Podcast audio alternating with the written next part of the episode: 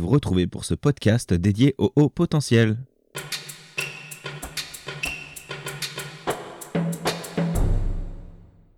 Je m'appelle Anthony Guénon et je suis coach, formateur spécialisé dans les profils à haut potentiel. J'aide notamment les hauts potentiels à trouver ou créer leur place dans leur métier. Nous sommes déjà au cinquième épisode des hippos et je voulais parler avec vous des multipotentiels. Parfois associés aux hippos, nous allons voir ensemble leurs caractéristiques.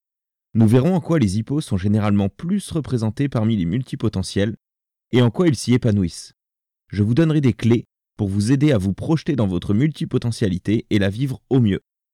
Ami Hippo, vous avez peut-être déjà eu cette idée que tout était intéressant, tout méritait d'être appris, peut-être que tous les métiers pourraient vous convenir. Cette multitude d'intérêts est une caractéristique des hippos, et aussi l'un de ses points forts. Comme nous l'avons vu au troisième épisode sur l'énergie des hippos, la capacité à réaliser plusieurs tâches en même temps est une caractéristique parfois bien utile.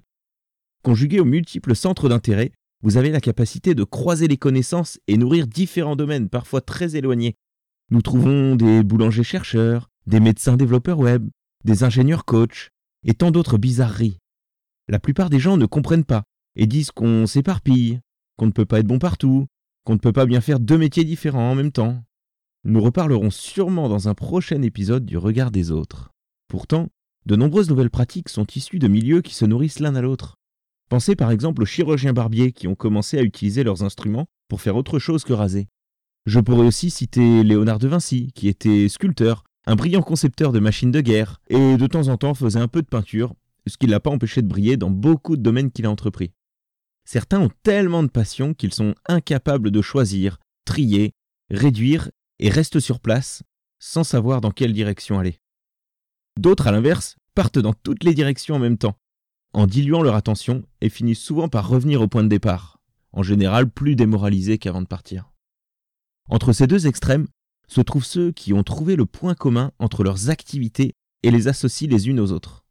Si vous vous reconnaissez dans cette définition de multipotentiel, ou si vous êtes confronté à ce type de profil, je vais vous livrer quelques clés pour réussir au mieux avec cette caractéristique. Puisque les hippos sont doués pour créer des liens, profitez-en. Commencez par trouver le point commun entre vos envies. Quelles sont les valeurs profondes qui sont concernées par vos projets? Le fait de trouver le point commun entre vos envies donnera du sens à ce que vous allez entreprendre. Gardez toujours en vue le sens profond des activités que vous lancez et assurez-vous de rester aligné avec ce sens. En faisant ça, vous serez toujours sûr d'aller dans la bonne direction. Je vous conseille ensuite d'avancer vos projets un par un, et pas tous en même temps. Faites des sprints. Je ne vais pas vous dire de laisser vos projets de côté, mais concentrez-vous sur deux ou trois projets et dédiez une semaine à chacun d'entre eux. Vous serez beaucoup plus efficace en travaillant sur un seul projet par semaine, vous resterez concentré dessus et avancerez beaucoup plus vite. Après avoir passé une semaine sur chacun de vos projets, essayez de dédier une semaine pour échanger avec les autres. Partagez vos trouvailles, vos succès, vos idées. Ces phases d'échange vont vous donner de l'air, ouvrir vos projets aux autres et renforcer votre confiance en vous pour repartir sur une nouvelle période d'un projet par semaine. Essayez je suis certain que vous adopterez définitivement ce rythme. Si vous entreprenez des choses, attendez-vous à échouer, et c'est tant mieux. Savez-vous qu'aux États-Unis, les investisseurs préfèrent accorder de la valeur aux problèmes qui ont été rencontrés plutôt que de se concentrer sur les succès? En faisant ça, ils s'assurent que les associés ont acquis de l'expérience et de la résilience.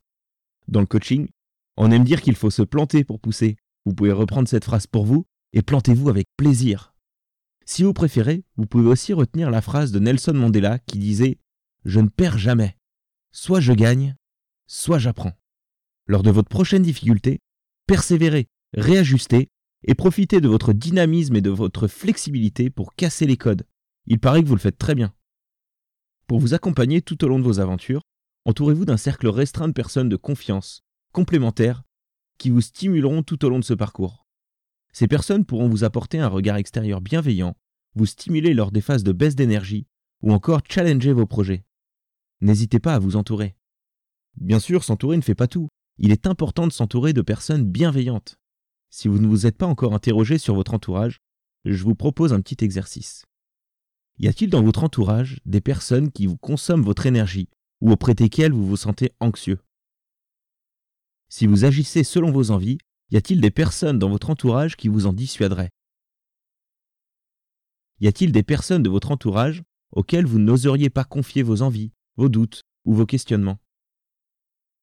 Si vous avez répondu oui à l'une de ces questions, vous devriez vous interroger sur votre entourage. Avoir des personnes toxiques dans votre entourage peut être plus dangereux qu'il n'y paraît.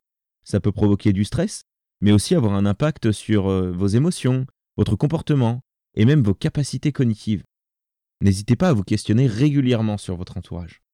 Si vous tentez une aventure en tant qu'indépendant, vous pourrez aussi faire confiance à votre intuition. Vous savez, cette petite voix qui vous suggère parfois des choses sans comprendre pourquoi. L'écouter est certainement une très bonne chose pour agir en restant fidèle à vous-même. Je suis Anthony Guénon, coach spécialisé dans les hauts potentiels. Si ce podcast vous a plu, n'hésitez pas à vous abonner. Si vous voulez échanger avec moi, vous pouvez prendre rendez-vous gratuitement sur mon site internet www.agir-coaching.fr.